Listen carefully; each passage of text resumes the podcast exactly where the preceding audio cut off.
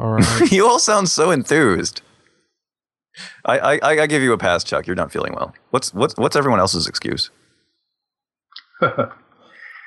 Hardware, Yeah, I don't know. software. Eric's emotion driver is broken.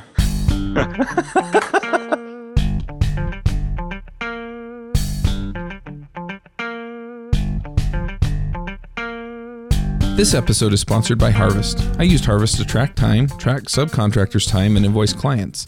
Their time tracking is really simple and easy to use. Invoicing includes a pay now function by credit card and PayPal, and you can sign up at getharvest.com. Use the code RF to get 50% off your first month. Hosting and bandwidth provided by the Blue Box Group. Check them out at bluebox.net. Hey, everybody, and welcome to episode 27 of the Ruby Freelancer Show. This week on our panel, we have Eric Davis. Hey, We also have Jeff Schoolcraft. What's up? Uh, Evan Light might be joining us later. He's at a doctor's appointment with his wife. And we also have a special guest, and that's Avdi Grimm. Hello, hello. Um, Avdi, since you're new to this podcast, do you want to introduce yourself briefly? Uh, sure. I'm Avdi, and I am a person who does things. I'm a freelance software developer. I um, recently made the shift from doing typical freelance, uh, you know, taking taking contracts and that sort of thing, to more or less pursuing my own projects. Uh, so I, these days I do a split between uh, doing one-on-one pairing session, remote pairing sessions with other programmers, and working on my books and uh, screencasts and blogging and stuff like that. Um, awesome. And I'm also on the Ruby Rogues podcast. And I also have my own podcast at wideteams.com, all about remote teams and remote work. Yep, I've listened to almost all of those. The Ruby Rogues, I mean. No, I'm just kidding. wait. So there's some Ruby Rogues you haven't listened to? no, I've listened to each episode at least twice. But that's because I'm always going through them and stuff and making sure that they're up and well edited and things. But I used to listen to the, the episodes after the fact. I haven't had time any anymore. yeah, I just put them into my mix and then listen to them as they come up. But Yeah. anyway, so I know that you recently launched. Uh, is it a membership site? Is that the right terminology for it, where people can get videos?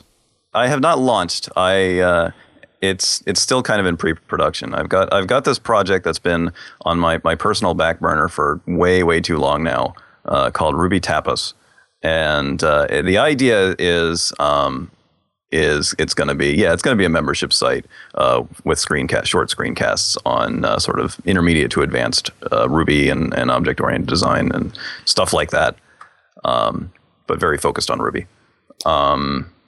And uh, yeah, it's I'm still basically collecting email addresses at this point uh, because I've been kind of tied up with having a baby and other stuff, uh, and haven't had a chance to to uh, fully get it off the ground.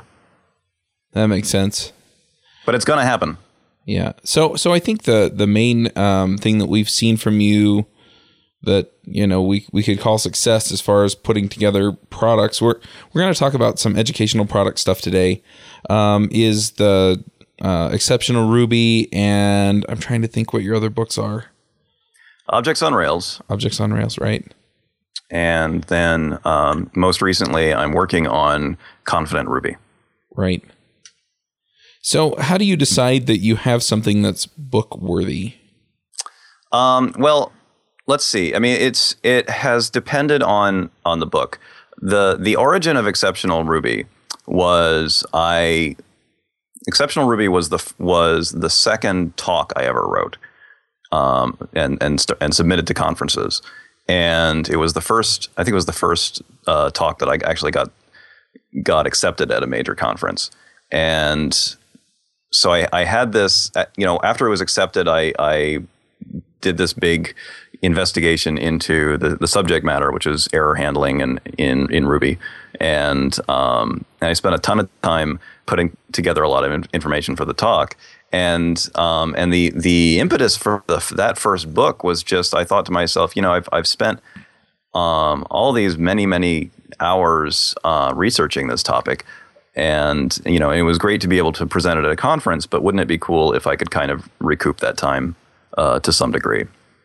And um, and so I thought, um, what if I turned it into like a self-published ebook and uh, you know and sold it?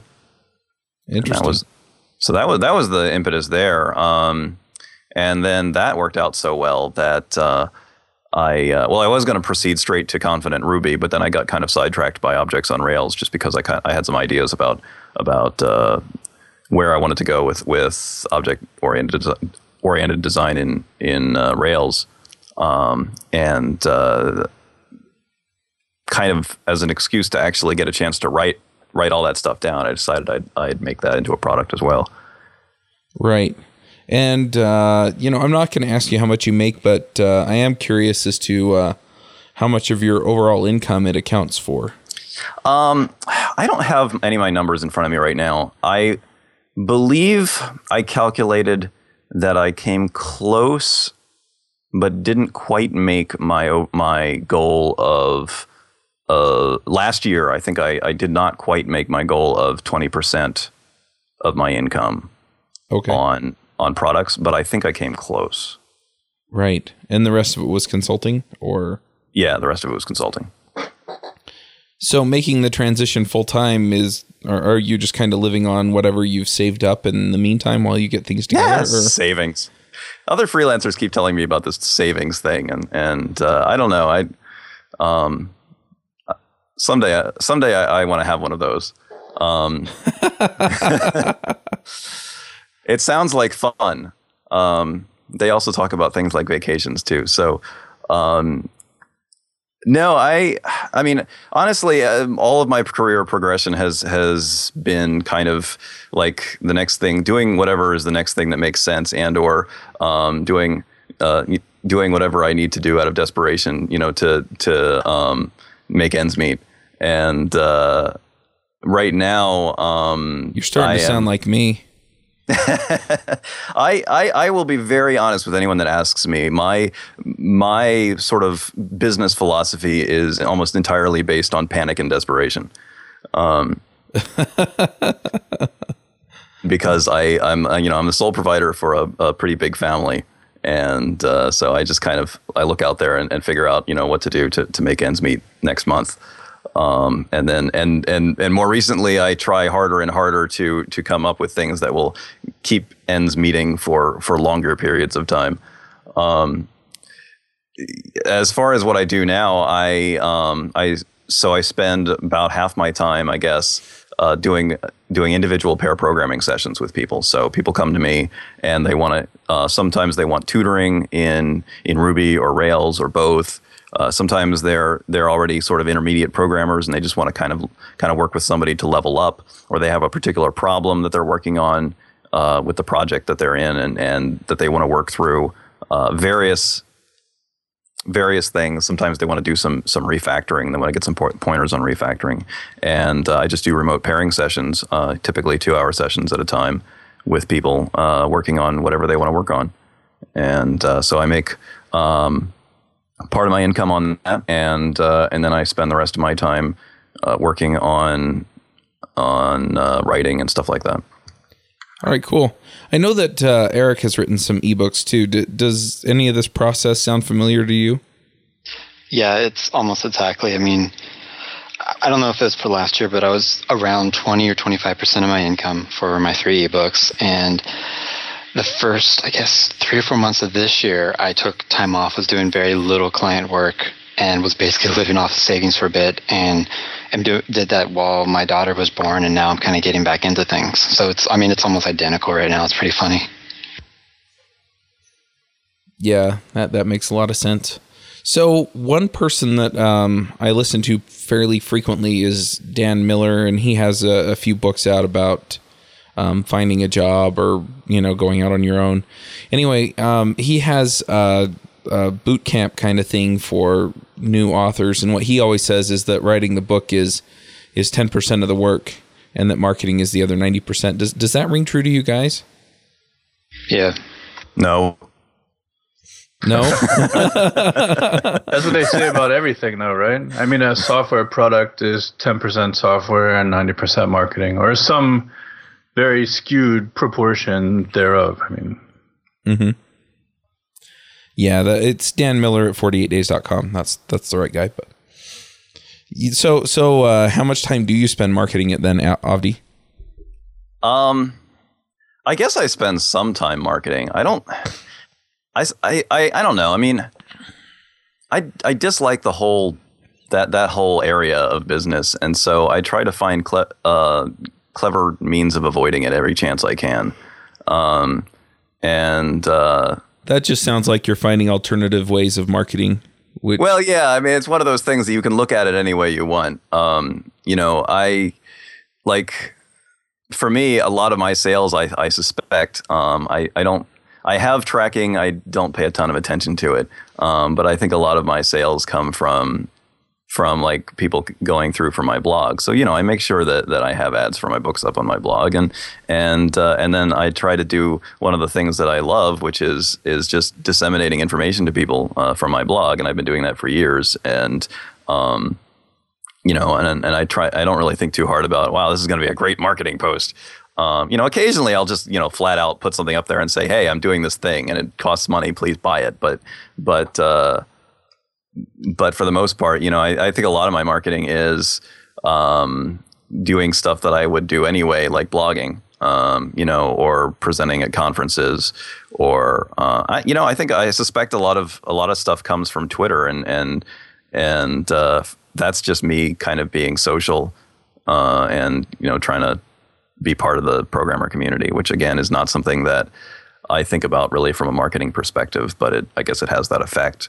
Um, you know what I did for like the objects uh, the objects on Rails book was kind of an, an experiment where uh, I just put the whole book online for free. Uh, it wasn't a total experiment. I've seen people do this before, and I just made the uh, the download version, you know, the EPUB and PDF and Mobi and all that version available for a really low price, um, so that you know people could, if they were enjoying it online, you know, the buy links right there, and and uh, um, and they get a nicer, you know, nice nicely formatted version that they can take with them uh, for five bucks. So you know, that's that's sort of my my version of of marketing, which is, you know, I don't have to think about it too much. Hopefully people just, you know, trickle in over time. Did that duo? What's that? Did that duo? I remember who wrote um oh what was it? Rails test prescription or something like that. What, was it the Ruby on Rails tutorial by Michael Hartl? Where no, that was one. Online? There was one even before that. It was like the entire book on test I want to say test prescription. I have to look it up. But then I'm not the, sure if Noel did that. I, I think it was probably the Prags picked it up. Yeah, the Prags sell sell his book. I don't know. I don't know if he was if he put it on had it online at one point. I, I he self published it, but I don't know if it was free online or if it was just a like what you're doing, like where it's a completely different thing. Yeah. I think it's funny that you uh, you said, "Well, I don't really do marketing," and then you explained all the things that you like to do that happen to be marketing. Right, but what I guess what I'm explaining is that that uh, I don't really I don't spend ninety percent of my time, um, you know, related relating to something on marketing schemes. You know, right. I, I just um, I do what I do, and I do what I, I am a huge fan of killing multiple birds with one stone. I'll, I'll put it that way. Mm-hmm. I do what I do, and I try to think of ways to sort of hook the things that I do together in in a way that avoids work. So you know, um, if I, you know, so I do, you know, try to do things like to take all the research that I put into a talk and turn that into a book, or alternately, you know, take all the research that I did for a book, turn that into a talk.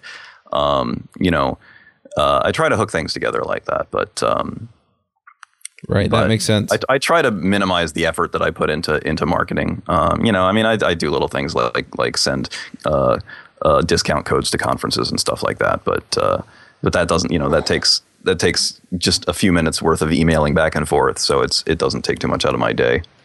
Hmm. So I'm, I'm a little curious to see how that contrasts or compares with uh, what Eric does to market his books. Um, kind of the same. I mean, a lot of the things he's talked about, it's that's what I would call marketing. I mean, I think it kind of comes to the intention. Like, what do you do? What do you intend to do with this? I mean, I do a lot of blog posts, and for a while there, I was running like a free newsletter, and you know, I was talking about a topic, and if they wanted to buy a book that had more stuff about the topic, it was for sale. It was just kind of like I think it was like one one link at the bottom or something, you know, very low key. Um, but for me, I kind of put more intent into it and like, okay, I need to market these books because I need to to sell them, or I think some people are going to get some value from it, or you know whatever I'm trying to do, and I'll think of ways to do that. And you know, I end up giving a lot of stuff away, like in blog posts or screencasts and stuff. And sometimes there's like you know an explicit like you know hey, here's a book that has more information, and sometimes it's not. It's just a hey, Eric's putting out more stuff. By the way, did you know Eric has other things too? Mm-hmm. So I mean, and it's it's a mix. I mean, it's hard to really be no marketing at all or you know you're marketing everything because then it's like people either get turned off because all you're trying to do is sell to them or you're just not marketing at all and no one even knows you have stuff for sale so you have to at the very least kind of mention stuff and kind of kind of link things and say like hey look on my sidebar i have stuff for sale yeah that makes sense so um, jeff was trying to kind of a- ask a question about how well the putting the book online and then selling the download versions worked for you um, well, I could I could look up some numbers. Let's see. I'm just if you had uh, a sense of. You said it was an uh, experiment or a quasi experiment. So I can I consider it I consider it extremely successful so far. How, how um, did how did it do compared to um, Exceptional success. Ruby? Let me check. I'm actually waiting to, for something to log in here. And then um, successful profitably or successful in other ways? Oh yeah, profitably. I mean, you know, if I look at it from the from the perspective of how much time I put into it, uh, you know, and then take my typical hourly and and uh, then look at the the pro- the amount of money I made from it, I would consider it profitable. Yeah. Um, as I, uh, give me a minute, um, I can. Yeah, well, that's loading. with some numbers, but. So you sort of chuckled when Chuck said 90 10 sounded like, and I was curious about this in the beginning. I mean, you, you said you did a bunch of research for uh, your talk before you wrote Exceptional Ruby. Uh, I was just concerned, curious how long, uh, how long it took you to get to a shippable book, your first couple, version of the book. Couple, couple weeks, a week or two. I, I, I write fast. So uh, one one other thing that I want to ask, and and this is coming down to something else that I mean, you talked about killing two birds with one stone, and I did a whole bunch of research for my Building JSON APIs um, uh, webinar, which is, I guess, kind of an educational product. But I would really like to do an ebook on it. Um, mm-hmm. So, so what suggestions do you have for for somebody who's maybe done a good chunk of the research, has written a bunch of code around it, and needs to just sit down and outline and write the book? So, what's your what's your um, process from getting from gee, I've done all this research to having a finished product? Well, I mean, I I usually start. I, ha- I think I had some notes jotted down that I'd been jotting down for a while for the exceptional Ruby book, just like some topics that I was thinking about covering in a talk someday. And I don't know. I mean, I I, I basically the tool that I use for writing it also happens to be an outliner. So um, so I usually, I mean, I start out with an outline of of topics that I'm interested in covering, and uh, you know, and then I, I kind of, I guess I just kind of dig into each one in turn, and and uh, and do the research, and and uh, start coming up with some code code samples, and and um, over time, I I realized that you know my my original organization of of the outline is complete complete crap and and I slowly reorganize things. uh, the first the first two books that I did, I um, once I had a very rough draft. I mean, messy, mistakes everywhere, um, crappy organization, uh, lousy formatting, the works. Um, but but sort of kind of content complete. I started selling it uh, as like a you know preview edition, and I uh, um, and that gave me that kind of gave me the boost um, well, both monetarily and just in you know in in real in seeing that there was interest to continue forward and polish them up uh, into a, a, final release version. Uh, so I'm a huge fan of like the the worse is better, getting something out there early um, model and uh, you know, and and it's it's amazing the work that people will do for you if you have if you have good content. You know, if you have something that people are interested in reading. I mean, they will proofread for you. They will uh, they'll find your the mistakes in your code listings for you. Uh, they'll give you all kinds of suggestions about your about wording, and uh, you know, I one of the best um, decisions I think I made with the second one. I mean, the first one I accepted lots of lots of feedback. You know, I got a lot of f- early feedback. With Objects on Rails, I actually started a mailing list, and all these terrific conversations started up on the mailing list. And, and number one, I got even more feedback. Number two, I would actually have, uh, you know, people would come in with a question about the book, and then somebody else would answer it before I could, uh, which saved me time. And uh, so, getting that user community around anything you do, you know, whatever it takes, uh, I think is is just a great idea.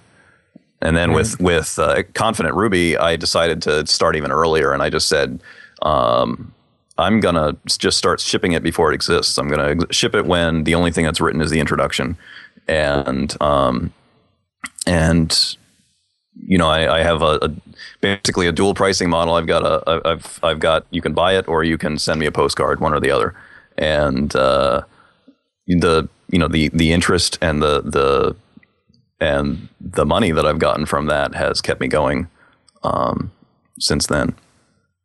Nice. So, oh, did somebody else have a question? It sounded like someone else was gearing up to talk. No. So, so I guess the next question is: is so you bring people in, you get them involved pretty early.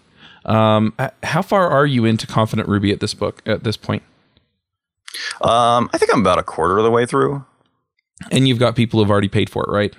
Quite a few, yes. Right. And and what's the price point on that? What are you selling it for? That's twenty five dollars. Okay. And uh, I, I, can give you sales. I've got the page up. I can give you sales numbers on some of these if you're curious. I'm not. I'm not too shy about it. Okay. I don't want to uh, push you to give out any more information than you want to, but. No, I mean, you know, a lot of people are putting, a lot of um, self-publishers are putting their, their numbers out there, and I don't see why why I shouldn't either.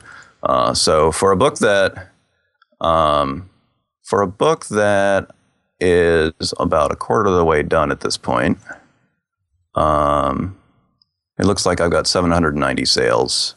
So that's close to $14,000. Wow.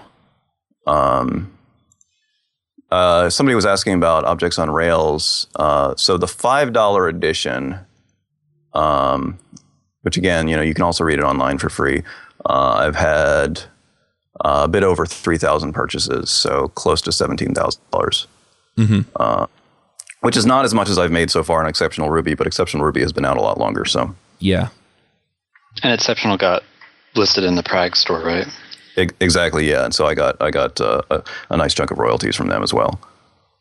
Right. And and how does the, how does it seem to compare between the two as far as self-publishing versus going with someone like the Prags to sell your book? Um, well, the wonderful thing is I get with Exceptional Ruby, I get to do both. Um, right. They, I was I was their their pilot for that. I, I which was just an amazing piece of, of serendipity. Um, uh, Dave Thomas was at Magic Ruby, which is the the first conference that I gave that talk at, and um, and kind of as an I was sending it out, I was sending the draft out to various people, and um, the draft of the of the ebook, and I, I kind of as, as an afterthought, I never thought he'd get back to me, but I, I sent it to, to Dave, and he actually gave me a ton of feedback. And then they decided they wanted to to try this pilot thing with with self published authors, and um, it's been good. I mean, you know, having both both of those is great. I um, I, I will say I have I have made um, I think the if, if I look at the both numbers, I think I've made more money off of my own personal sales. Right. Uh, but you know but it gives you another channel and another area. It's not like it's an either. Yeah, exactly. It's not like an either or, and it's not like it, it's. And I've you know it's it's been a, a, a, fair chunk of change from the the Prag sales. So you know, and if somebody is able to get that you know to get that deal, you know, get a book that that a publisher will take up and, and sell, um, you know, distribute uh, through their channels. Because you know, I mean, I think I think I probably I have decent channels, you know um, uh, you know, I have decent channels going out to like the the the active Ruby community. Mm-hmm. Um, you know, so I can usually get my message out to the active Ruby community, but but uh, I'm sure there are you know there are people that the Prags can reach with their their marketing that uh, you know that aren't watching my Twitter or or you know reading Ruby Inside or whatever. Well, and it's also like if you're on the Prag store and buying Agile web development Rails, it's like you might also like this, and so you kind of get Right. that like, oh, this looks similar. I'll get this at the same time. Yeah. Yeah, absolutely. So I think it's wonderful that they're doing that. Yeah. Ha- I've Have been they? very very happy to see some of my friends um, start to to sell books that way as well. I was going to say, have they picked up any other independent authors? Yes, they have. So um, uh, one of the I think maybe the next person was was my friend Chris Strom, uh, who has the um, he has the SPDY. I think the the first one with them was the SPDY book, and um, and then he's also got um, uh, uh, he's got a new one out, which I'm suddenly blanking on. Uh, but Ooh. yeah, he, what's that? Who was working uh, the book working with Linux processes or something? I thought I saw that on the Oh, Prag. Yeah, that Uh, was Jesse Storimer. Jesse Storimer. He he did it. Um, I I I know there's been there have been several others. I don't, I don't want to get too into the details, but uh, the so do they do? Are they just offering the book as you presented, or Yep. do they do? So they don't do any editing, any formatting, Nope. anything else. It's Nope, just they have a little disclaimer. If you go to the site, they- they have a little.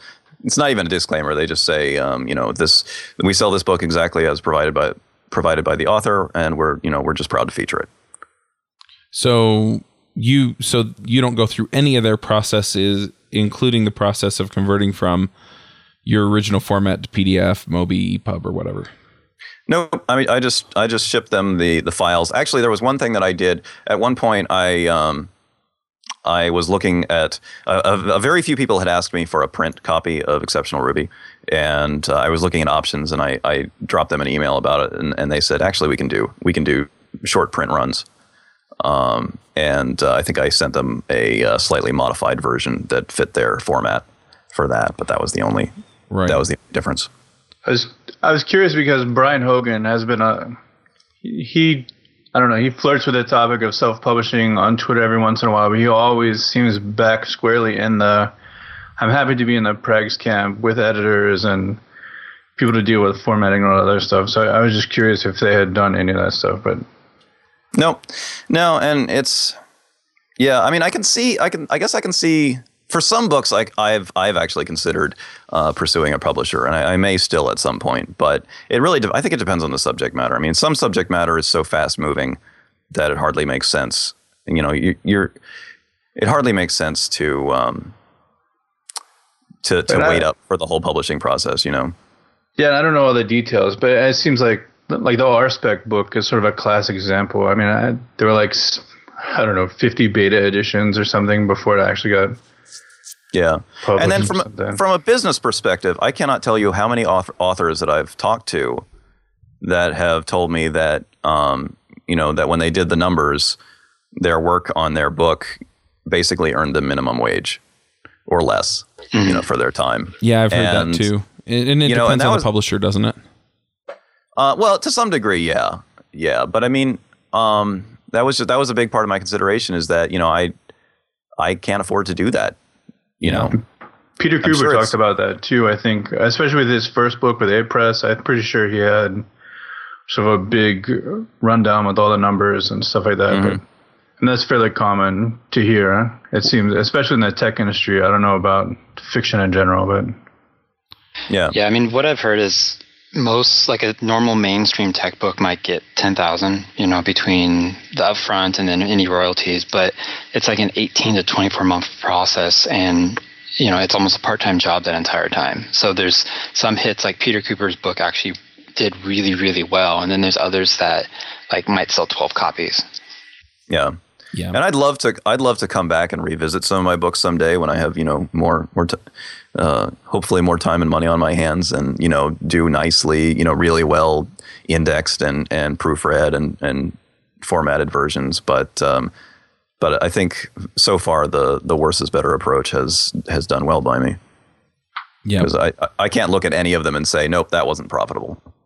So so what's your uh, what's your process from start to finish on on putting a book together? Um, well, like I said, I start. You know, I usually have a an outline, uh, which evolves over time, and uh, you know, there's a fair amount of just wandering around. My process with anything is involves a, a great deal of wandering around my my basement or my backyard, thinking. uh, just brainstorming and, and figuring out what I want to say and stuff like that. And um, So you have little deer trails out there. pretty much, yeah. And um, uh, you know, I, I I come up with stuff that you know with topics that I want to cover. I I you know write through the I write content. I write some code. Write some content. Write some code. I I, don't know how detailed to get uh, about that, but I, I do all this in in org mode in Emacs, which uh, is sort of like a, a an outliner slash personal organizer slash publishing system on crack, and um, uh, I kind of slowly flesh it out there. The nice thing about it is that you can start with an outline, flesh it out, publish it to HTML or PDF, um, and then kind of and move kind of move forward from there. And um, and then you know, I, I like I said, I, I get it out to people as early as I can, and usually with just like a blog announcement. Um, uh, at some point, you know, as I as I near the finish, um, you know, with incorporating feedback from people and everything, I at some point in there, I usually put a start the work on the getting the cover done. So I, I usually put a bid up on 99 designs for the cover. And um, although for this latest one, I actually went and found the uh, the person the the winning the person who did the winning design for Exceptional Ruby, and I actually went and found tracked them down and and uh, and went to, went to them directly to get the cover for for Confident Ruby. Uh, but uh, I try to you know get the cover nailed down and and um, figure out what I'm going to do for a website for it. And uh, eventually, one day, I you know after I address most of the uh, outstanding bug reports, I pronounce it done and put up a a uh, an announcement. I don't know what else. What else do you want to know? So, so you start selling the book before. Well, it almost sounds like in, with this last one, you started selling it before you even had written hardly any of it. Yeah, yeah. Um, and that was just, you know, gauge interest, and uh, you know, I felt like I don't think I could have done that like with my first book because Right. that would have been asking way too much of people.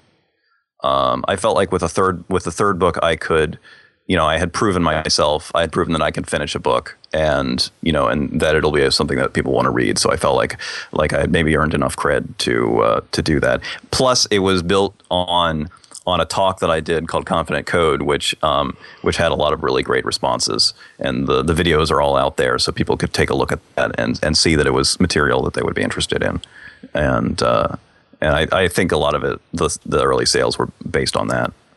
Right. That makes sense. Huh. But yeah, I don't have savings, so I can't you know I can't be like, well, I'm gonna just live on savings for a month and write a book. Uh, so ev- you know, a lot of this stuff just st- stems from you know I want to do this thing. I think this thing would be awesome. How can I do this thing without going broke? Right. That makes sense. Yeah. I'm. I'm. It, it's funny because this whole talk and everything else has really got me thinking about you know the possibility of writing a book, and it's it's never something that I even thought I could do. But the more I think about it, the more it's like, well, you know, if if I can sit down and write a blog, then I can sit down and you know at least crank out a few paragraphs or something every day. Yeah, and where I've already got a lot of it outlined for the webinar, I should be able to, you know, I, I should be able to to to grind it out. and- absolutely. I mean, and- if you can make it- speak, you can write. I've heard that before. Um, it, it I don't know how true that is because I have I've done the one, not the other. I do a lot of speaking. Well, I mean, you can always speak, and then you know you can transcribe it or have, pay to have someone transcribe it for you, and then you can go through and edit it. I mean, I did that with like an interview kind of thing, and I think it was less than an hour interview, and it ended up being like forty or fifty pages typed up. You know, and that's with like no chapters or anything. That's just like I said, she said, I said, she said. So it's like as far as just getting the content created, I mean, you could probably just speak and do that and then come back through. And if it's a code book, you know, write code to support it and even skip to the later process where you start organizing stuff and see what parts are missing and see if you need to add or remove sections too. Right, that makes sense too. Yep. I mean, it's, it's kind of like what I said, like, you know, if you're going to be making something like content wise, like figure out what mode works best for you. Is it like audio? Is it video? Is it text? You know, and then if you can translate into other ones if you want to sell a different thing. I think that's that's very true. And and as as far as writing goes, um, the wonderful thing about self-publishing is that you can set your own tone, and that's okay. You know, um, you know, if if you're comfortable speaking and you just transcribe effectively what you would say if you were explaining it to someone, that can be, you know, it might be might not be okay for a lot of publishers, but that can be fine for your audience. Um, and you know, it's one of the wonderful things about it is that you can have a more conversational tone, and and nobody minds. Um, but yeah, it's I, I think you're absolutely right. The, there you can you can pick your whatever medium works works best for you. mm-hmm. Yeah, that makes sense. So let's change tactics a little bit. We've talked a lot about ebooks. What about screencasts? Because it seems like it's something that all of us have done. Um, is there a difference between screencasts that you just put out there for free and screencasts that you put out so people will pay you for them? The payment processing part. The Fair getting money enough. part? Yeah. I think I mean, I, I- think quality is going to be one. Like, if you're just throwing something out there, you don't have to worry about the editing as much. But if you're actually charging for it, I mean, especially with Peepcode, because Peepcode came on early on and really, really high quality stuff. So, especially in the Ruby market, people come to expect high quality screencasts if they're going to pay for it. Right. So that's I think that's a big part. And then I mean it also depends on what you're doing. Like, you know, if, if your screencast can deliver value and it teaches someone what they want to learn, you know, your quality could be lower. Yeah, that makes sense. It it yeah. I mean, I see different people putting out like different paid things. Um, you know, you've got Destroy All Software and you've got the Railscast Pro and a lot of these other ones and it seems like the quality is more or less the same as what they put out for free. But it's still I mean, the quality's good, so I'm I, I'm I'm not complaining, I'm just saying. I don't think. I'm trying to think if Gary ever did anything free of significance. I- I, mean, he had a couple. He had a couple katas on Vimeo and something else like that. But I mean, I think he started from the beginning being paid. But Ryan Bates, I mean, he's got what nearly 400 screencasts or something. I mean, uh, three years of doing it free. So I mean, the quality is just naturally going to get better for him. And he also has a lot of the trust, like people know he's going to put out good stuff. Yeah. Yep. That is true. Yeah, and there's but there's you know there's differences between big differences between the formats there. Um, like you can look at you can look at one of Ryan's uh, or look at you know look at the the Peepcode screencast and think, wow, that's that's a level of editing that I can't even aspire to. Um, so to hell with it, I'm not going to do. Sorry, this is probably a family rated rated podcast. You me out. Um, Well, Evan's know. not on, so probably. uh, you know, but you know, so to heck with it. I can do. Uh, I can't do the do screencasts and sell them. But then you know, you. I mean, you've got Gary Bernhardt, and his stuff is very high quality, but it's also very lo-fi in a sense, where he doesn't have intros or animations or anything. You know, I mean, if he has bullet points that he wants to put up on the screen, he types them in, in Vim. So, um, you know there's i think there's a wide array of of levels of production you can do and you know and they they all work for you know for their own audiences Right, makes sense. I just think part of it just uh, part of it shows that just there's a huge demand for content. Uh, and certainly, video content. People are people are eating up. I mean, I don't know. I don't remember if Gary released his numbers, but I mean, he talked about it loosely a little while ago. But I mean, he's pretty much full time on Destroy All Software, and I've got to imagine Ryan is beyond full time with the Railscast Pro stuff. Thought maybe that's Yeah, I've talked to both of them, and I'm I'm pretty sure that both of them are making enough to completely live on every month from Yeah. their video series. So yeah yeah and what's interesting from the marketing perspective i don't know i mean i don't know what all gary has done the only that marketing that i've seen from him is i know there were some some like free month coupons that were going around at conferences yeah. Yeah. I think I, I beyond interviewed him. Sorry, go Go ahead, ahead. Well, I interviewed him uh, almost right when he started Destroy All Software, and you know I know that that went out to a few hundred people. But uh, yeah, I don't. I'm not sure exactly what all the different uh, marketing areas are that he used. I think it's just speaking at conferences. I mean, he does. I don't know. He has a love hate relationship with Twitter. It seems like, but uh, it's the conferences. I think were the big thing. I don't know how word much of mouth. the whole And word of mouth, yeah. yeah, word Yeah. of mouth. But I mean, my impression was was that there were just a, a lot of people. You know, once once he sort of broke onto the scene, there were a lot of people saying, "You've got to check these out." Um, and I think that's kind of my my um, ultimate. You know, that's that's my acme of of marketing right there. Is I I would love to be in a place where the only marketing that I have is people going, you know, you've got to check this out Yeah. because you know, and that's you know because I'm putting out material of of such high quality. That's you know, and delivering that much value. That's that's where I want to be. Yep. Yeah, makes sense. So where where do you guys kind of see things going from here with uh, with product development of this kind? I, I kind of want to hear everybody weigh in if if you have something that you're going to work on or want to be doing. Somebody else talk besides me. Why don't we make Eric talk?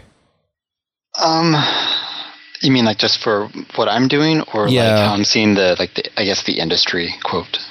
Uh, just what you're doing. Where where you Um, where you want to go from here? So I already have my three books out there. I'm putting a lot of time into Chirk, which is you know more SaaS software. Mhm. Um, I've been wanting to go back to, I guess, I'll, I guess at least two, maybe all three books, and do another edition. I mean, they all, all of them except for one, did pretty good the first time, and there's either more content or more things I want to change to make it easier and clearer to the readers. But it's one of those like time to put in to do it because it's you know go back through edit kind of relaunch them all put them out there versus you know doing work that's going to be making me money right now. Um, kind of like what i was saying earlier is i'm working off my savings right now and trying to build up some other other projects and stuff. So it's kind of like are these going to be the best return of my time?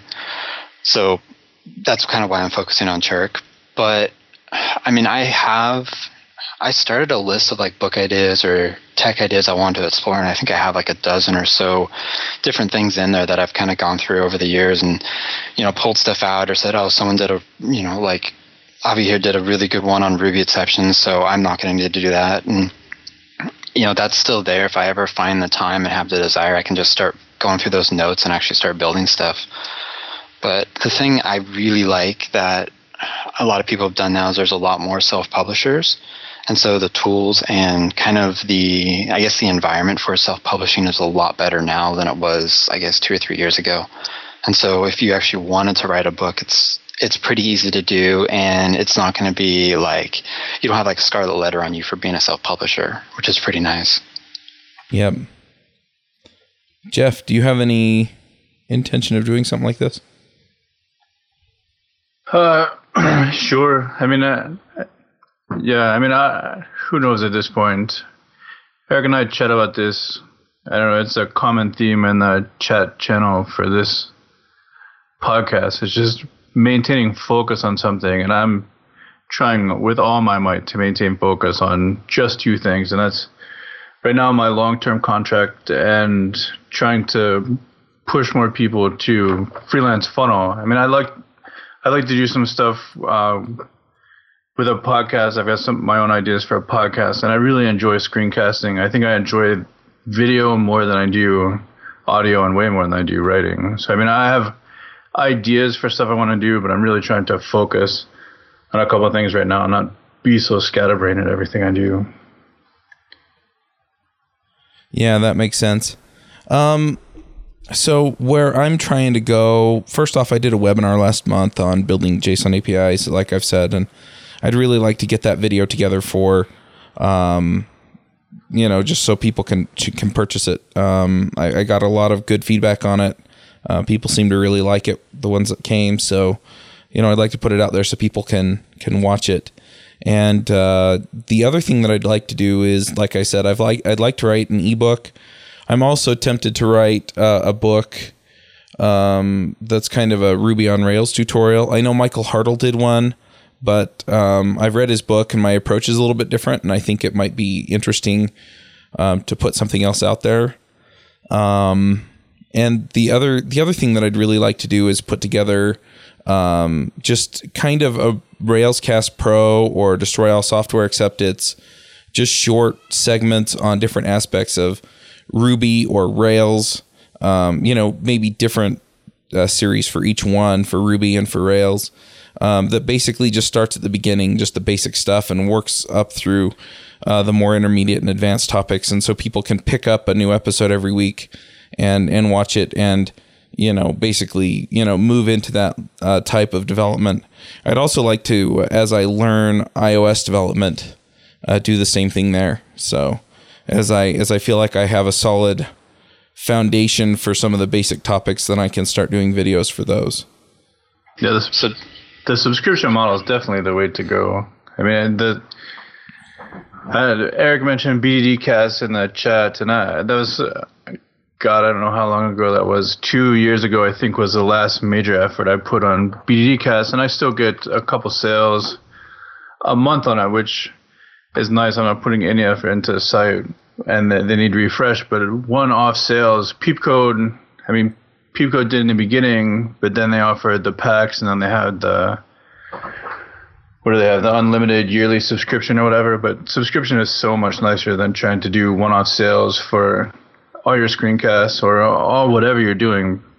Just because people, you don't want to make people have to decide which one they want to buy. It's easier if they pay you ten bucks or nine bucks a month or whatever, and can watch whatever they want to, and not have to decide if they really want to see this one versus something else. I, I don't know, but yeah, yeah, I mean, definitely subscription is nice. Yeah, I always do that with Peepcode. Like, I'll, I'll buy a five pack to get like four videos, and I'm like, oh, what do I use my last one on? And then I just like randomly pick something that I have a slight interest in. Yeah, yeah, I really like that. Um, so, Avdi, you're working on um, Confident Ruby. Are there any other projects that you're um, getting in the works?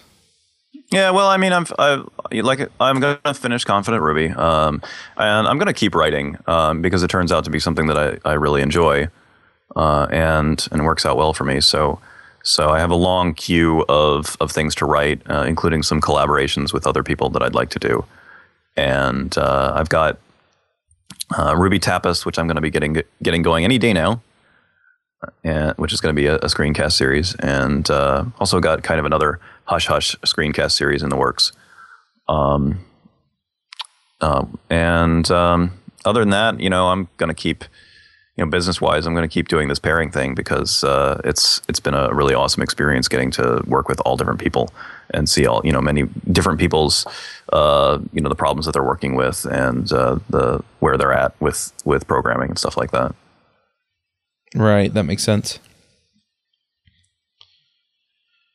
All right. Well, um, I I really only have one other question, and that is um, for the subscription things. Are are you guys building your own sites, or are you using a service out there to to put the videos out, or how how do you manage that, or how are you looking at managing that? Um, I have no idea at this point. BDD Cast was a custom site, which uh, is a pain in the ass. I mean, I, I would not. If I could find a way to sell without having to build a custom site to do it again, and all I wanted to do was publish content, then I would. I, I'm sure there's a Stripe plugin for WordPress and something else that makes it trivial to do that. I mean, I'm I'm so over building sites just to deliver that type of stuff. Right. Seriously. Yep. And yeah, uh, not, oh, go ahead, Avdi. I was going to say I'm not. I'm not going to be building anything if I can avoid it. I mean, that's one of the one of the only ways I can get anything done is is by kind of choosing my battles. And I, I wrote a post recently about why I use WordPress, which is which is that you know, or you know, for my blog or blogs, which is that uh, I because it's in PHP, which I don't know and have don't really know and have very little desire to learn, uh, I'm forced to just use uh, it, you know WordPress and whatever plugins are available, and uh, it keeps me focused on on the task at hand, which is writing, instead of you know fiddling around with my technology. And the same goes for selling stuff. I've been actually this was going to be one of my picks, but uh, but I've been very very happy with DPD, uh, which is getdpd.com, um, for for selling stuff, and um, and I I know that they they have a um, they have a subscription um, product that's going to be out uh, any day now, and uh, I'm probably going to be like the first to hop on board if I can be. So, so I'll probably just coordinate my uh, my stuff with that. I think. Um, oh, what the hell's his name? Subdigital on Twitter. Brian. Uh, I can't remember his last name. Ben. I can't. Well, whatever. Subdigital on Twitter. He does NSScreencasts. He. I think he took the entire Railscast, the open source site for Railscast, plus all the Handbrake scripts and everything else when he started. And I think he did like six or seven uh, free, and then he switched to a subscription model. But I think most of his site and tooling around Screencast is all built off the stuff Ryan Bates mm-hmm. open source for Railscast. Huh, that's an interesting idea. All right. Well, let's let's go ahead and get into the picks. We've been talking for about an hour here. Um, uh, Eric, do you want to go first? Uh, sure. So, I okay. I don't think I've ever actually bought like MP3 music like you know I come from like back when you could download it and it was all fine and Napsterish, but since then I've just been streaming it uh, using Pandora. But I guess a couple weeks ago um, I was looking for music to listen to while running, and I actually ended up buying some MP3s. So the I guess I'm gonna call them a band. I don't know if it's a band or a group, but the band is Two Steps from Hell um, they basically it's like an instrumental kind of orchestra music but if you ever seen like movie trailers or you know if there's like an action or fight scene how there's like background music going on that's kind of like what this music is so it's there's no vocals it's kind of upbeat and for exercising it's like a really good thing to have in the background so I got it off Amazon. Um, what is it, like eight bucks or nine bucks for the whole CD, and they have two of them up there. So that's my pick. All right, cool. Um, Jeff, what are your picks? Um, first one is if this then that. I think we've picked it before, maybe, but it's worth picking again if I have. Uh, Eric found um, a paleo cookbook. It does the free. One of the if this then that recipes is to look at the new Kindle free list and it sends you an email and he was going through the email and found a cookbook on paleo stuff and i've been watching it uh, for a couple weeks since then and it's interesting a lot of trashy romance that you have to delete but every once in a while there's a decent pick and uh, i use it for a ton of other stuff so that's my first pick. Uh, my second pick i'm sort of uh, in the same boat as eric as far as music goes. I have I don't know, 20 gigs of metal from somewhere, but I never listen to it anymore. I'll stream everything off Pandora and I use pianobar, which is a command line client to listen to it. Uh, but the pick is actually uh, the artist called Epic Soundtracks. That's really the artist name, and it's uh, that channel will give you like the score soundtrack for a bunch of movies and stuff. Really, it's been a replacement for like Euro Industrial for me recently. That's my pick. Awesome.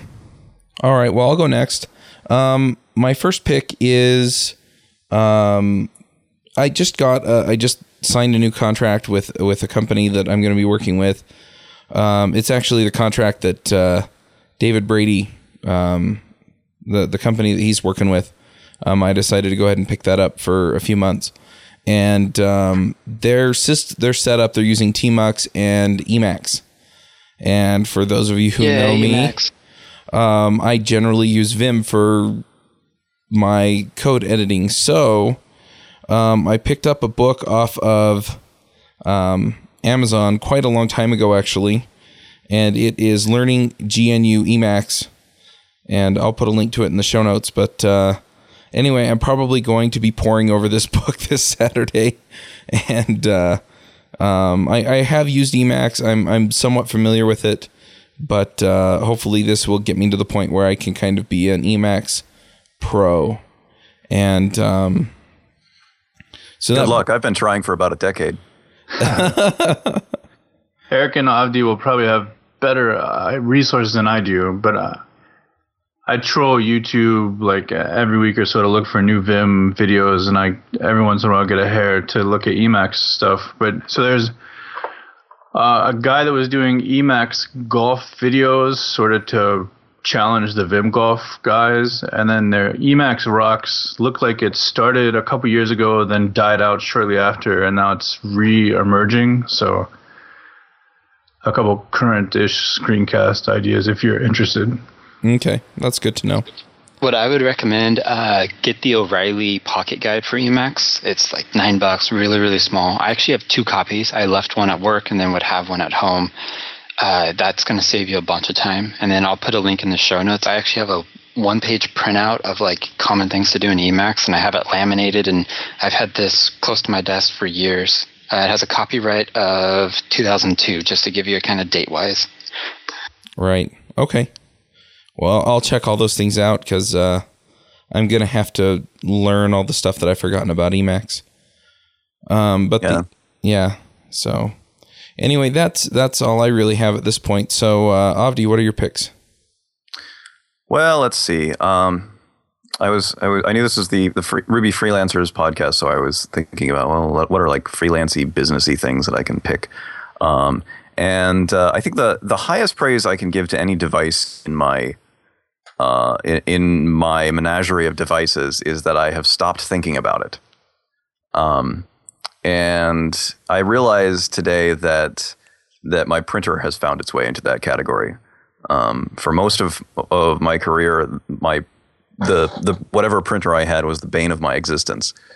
And you know, I always cringed when I would have to print something out, or or when somebody in the family would have to print something out. And and uh, several a while back, I forget how long it was, but a while back, I realized I needed to replace yet another HP printer, and I asked around for some advice. And first of all, I decided I was going to get a laser this time, and and secondly, i a lot of people suggested that I go with Brother instead of HP, and I got myself an MFC 7860 DW from Brother, and it uh, it's one of these like small office jobs that uh, it's it's pretty big. Well, for a for a small printer, I guess it's pretty big, you know. But it does scanning and it does laser printing, and and it'll I think it'll print two sided and and uh, um, it'll even I can even I've even taught it to to like email me pictures that I scan, so I can like stick a, a piece of paper on there and tell it to scan straight into my email account or into into you know email it to Picasa or something like that,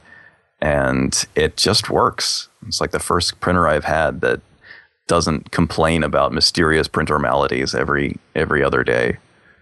Um, so that's a pick, and um, there's this book I haven't finished it, but there's this book that I've been slowly reading called "Good Strategy, Bad Strategy," and for all I know, it's already been picked on this show. But uh, it's it's it's a business book, uh, I guess. It's by this guy that strat that uh, consults on on business strategy mainly, and it's basically about it's basically about how most of the strategy out there isn't because most of the strategy out there is more like hand wavy aspirations like you know we want to be the best ever at everything.